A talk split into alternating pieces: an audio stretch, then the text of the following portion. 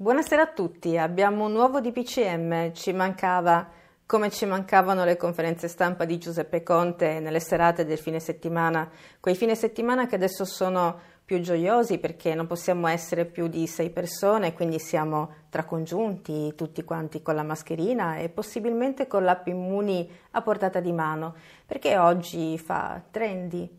D'altronde, se usciamo un attimo nel centro storico di Roma, che è svuotato completamente dei turisti, sembra che si sopravviva solamente con il commercio, con le vendite delle mascherine. Eh, non c'è neanche più nessuno di fronte alla fontana di Trevi perché lì non vengono vendute le mascherine e d'altronde così va la moda, no? E così dicevamo è arrivato Conte a tirarci su il morale e ci ha subito detto sono sospese tutte le attività convegnistiche o congressuali, ad eccezione di quelle che si svolgono con modalità a distanza. Ma questo, caro signor Avvocato del Popolo, caro Presidente del Consiglio Giuseppe Conte, la Costituzione lo chiama divieto di assemblea e ne parla all'articolo 17, dove ci dice i cittadini hanno diritto di riunirsi pacificamente e senza armi. Per le riunioni, anche in luogo aperto al pubblico, non è richiesto preavviso. Ma si sa, noi siamo in perenne stato d'emergenza, dovevamo rimanerci per qualche settimana, invece siamo ancora qui ad attendere che i vicini controllino le nostre attività, magari quelle più intime.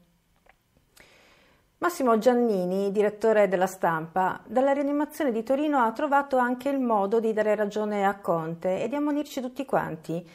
Scrive quindi: eh, Se vogliamo contenere il virus, dobbiamo cedere delle quote di libertà. Solo che in questo modo Giannini non ha fatto altro che rinnovare la tradizione che definiva il quotidiano torinese La Stampa come la busiarda, così veniva chiamata dai piemontesi perché nel 2020 cedere quote di libertà non può essere diventato un nuovo atto terapeutico che si sostituisce alla medicina. Ma facciamo un passo indietro. Il 3 giugno scorso il World Economic Forum di Davos ha svelato l'agenda dei lavori del prossimo forum di gennaio nel 2021. Si chiamerà il Grande Reset. Lì il sottobosco che riceve ordini dai pochissimi padroni universali discuterà una nuova sostenibilità, un nuovo mondo fondamentalmente. Discuterà una quarta rivoluzione industriale che comprenderà la biotecnologia per l'editing genetico, le telecomunicazioni in 5G, l'intelligenza artificiale e cose simili. Insomma, una nuova distopia. E quindi c'è da prestare attenzione. E dobbiamo decidere velocemente se la portata delle morti in tutto il mondo, gonfiate o meno, da Covid-19 o meno, giustifichi un simile esperimento su noi umani.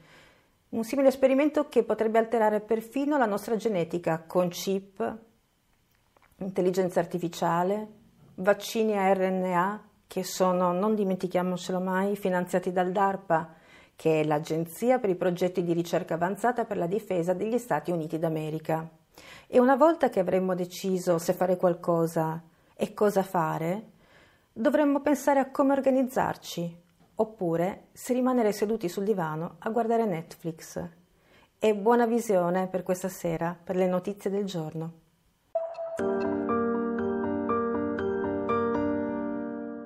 800 milioni di lavoratori verranno sostituiti da macchinari e dall'intelligenza artificiale entro il 2030 Secondo uno studio della società di consulenza McKinsey Company, circa metà delle attività umane possono essere svolte da macchine i primi posti di lavoro a rischio sono quelli dei fast food e degli operatori di macchinari, ma stando allo studio del 2017, la robotica e l'intelligenza artificiale sostituiranno un terzo del 60% dei lavoratori nel mondo. Le professioni che meno si prestano alla sostituzione robotica invece sono quelle rivolte all'assistenza alla persona, al giardinaggio, oppure elettricisti e idraulici. Intanto a dare il colpo di grazia ai lavoratori e alle economie più avanzate ci ha pensato la dichiarata pandemia.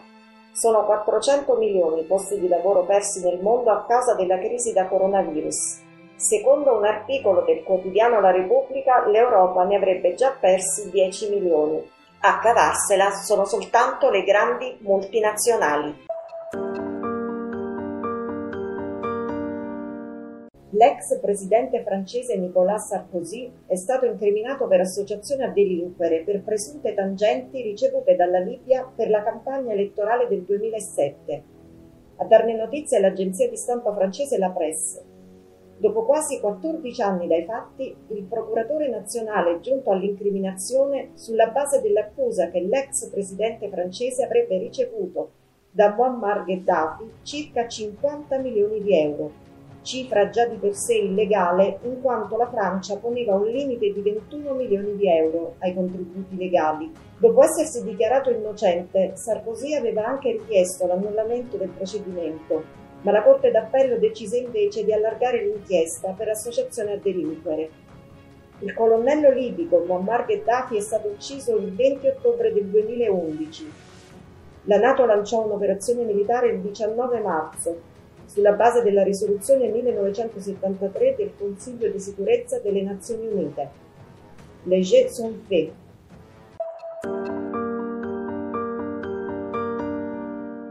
Circa un migliaio di militanti siriani avrebbe raggiunto il Nagorno-Karabakh alla fine della scorsa settimana. A dichiararlo una fonte dell'agenzia di stampa russa RIA Novosti, aggiungendo che un nuovo contingente di combattenti irregolari si prepara a partire nei prossimi giorni. In precedenza, il presidente siriano Bashar al-Assad ha confermato le informazioni diffuse da più parti sul trasferimento ad opera della Turchia di tagliagole provenienti dalla Siria e da altri paesi nella regione in conflitto a sostegno di Baku. Ankara ha negato ripetutamente le accuse, mentre il direttore dei servizi segreti stranieri russi Sergei Narishkin ha confermato che i mercenari delle organizzazioni terroristiche internazionali che combattono in Medio Oriente vengono costantemente attirati nella zona di conflitto, dove proseguono i combattimenti e i bombardamenti.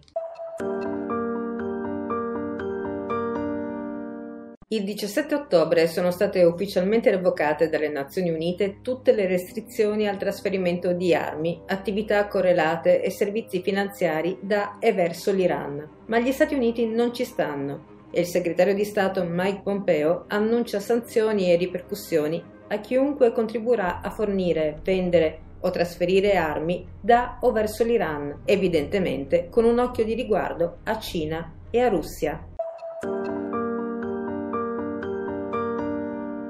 La Cina ha approvato una legge che limita dal 1 dicembre prossimo le esportazioni di prodotti militari e nucleari, nonché tecnologie e servizi che includono il trasferimento di dati personali. Anche la documentazione tecnica sarà soggetta a clausole di controllo delle esportazioni, dando potenzialmente alla Cina un certo controllo sulle trattative ancora in sospeso per l'acquisizione delle operazioni statunitensi di TikTok. Sebbene le fonti ufficiali non abbiano nominato alcun paese in particolare, le nuove misure sembrerebbero mirate agli Stati Uniti, che il mese scorso hanno imposto alcuni limiti sulle forniture della Semiconductor Manufacturing International Corporation, il più grande produttore di chip della Cina, introducendo inoltre varie restrizioni contro Huawei e altre società.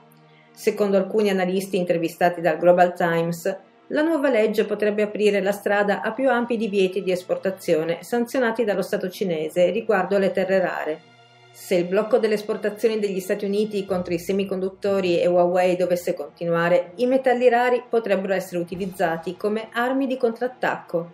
La Cina infatti contribuisce per circa il 70% alla produzione mondiale di terre rare, mentre gli Stati Uniti attualmente producono solo il 5% del totale dei circuiti integrati mondiali e dipendono fortemente dalle importazioni dai paesi asiatici, tra cui la Cina. Twitter e Facebook hanno deciso di limitare la circolazione dell'articolo del New York Post che infangherebbe Joe Biden.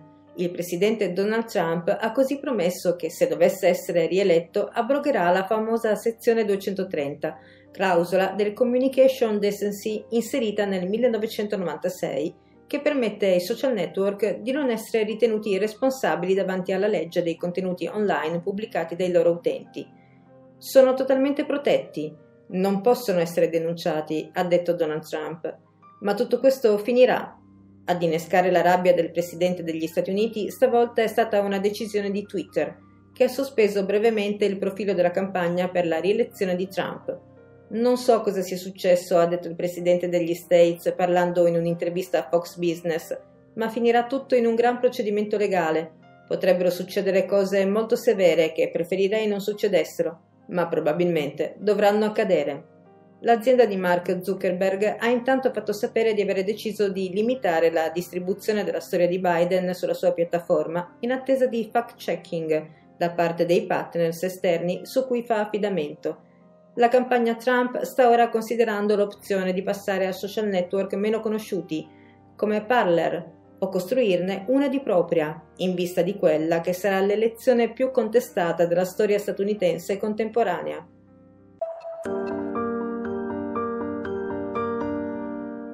La Casa Bianca ha respinto la proposta del presidente russo Vladimir Putin di prorogare senza condizioni e per almeno un anno lo START 3, il trattato di riduzione delle armi strategiche siglato nel 2010 da Russia e da Stati Uniti.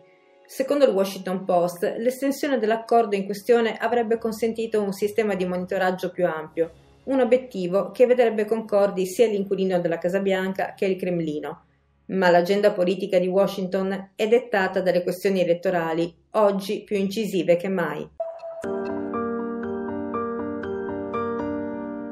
La cinese Exim Bank, uno dei principali creditori della Belt and Road, ha accettato di alleggerire il debito contratto da 11 paesi africani. Lo ha annunciato il Ministero degli Esteri cinese aggiungendo che Pechino rinuncerà anche ai prestiti senza interessi in scadenza per la fine del 2020 contratti da 15 paesi del continente. L'annuncio è giunto in concomitanza all'estensione per altri sei mesi della Debt Service Suspension Initiative, il programma lanciato dai paesi del G20 per sospendere i pagamenti dei debiti e alleggerire i paesi più poveri. Dall'iniziativa per ora resta fuori la Cina Development Bank, coinvolta nel finanziamento di grandi progetti infrastrutturali.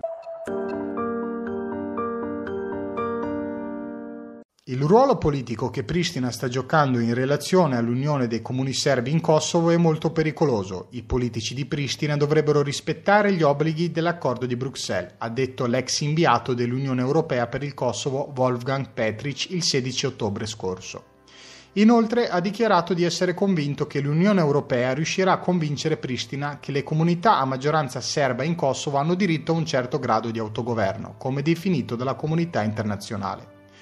Alla domanda su come vede le dichiarazioni del cosiddetto primo ministro del Kosovo, Avdullah Hoti, secondo cui gli accordi di Bruxelles non saranno attuati prima del riconoscimento reciproco, Petric ha affermato di ritenere che questa sia una battuta d'arresto molto pericolosa rispetto agli impegni presi nel contesto del dialogo mediato dall'Unione Europea. Nei giorni scorsi, Miroslav Lajčák mediatore dell'Unione Europea per il dialogo tra Belgrado e Pristina, ha brutalmente detto alla Serbia e al Kosovo, senza guanti diplomatici e messaggi misurati, che non dovrebbero rispettare la Costituzione ai fini del dialogo. Quindi, più che mediare, l'Unione Europea sta umiliando la Serbia, chiedendo di non rispettare la sua stessa Costituzione ai fini del tanto voluto riconoscimento del Kosovo. Il candidato Luis Arce del partito dell'ex presidente deposto Evo Morales, il Movimento per il Socialismo, ha ricevuto il 52,4% dei voti. Carlos Mesa del partito Comunidad Ciudadana ha ricevuto il 31,5%, mentre l'agguerrito Luis Fernando Camacho, uomo vicino agli Stati Uniti, si sarebbe fermato al 14,1%. Anche se i risultati ufficiali potrebbero arrivare soltanto tra qualche giorno, L'ex presidente golpista Janine Agnez ha chiesto ad Arce, tramite tweet, di governare pensando al paese e alla democrazia, dopo aver postato la frase Luis Arce, l'economista eletto presidente della Bolivia. Anche per l'ex presidente Evo Morales, costretto all'esilio in Argentina, il candidato del MAS, Luis Arce, ha vinto al primo turno sulla base di un conteggio dei seggi del MAS. Il golpe per ora è finito.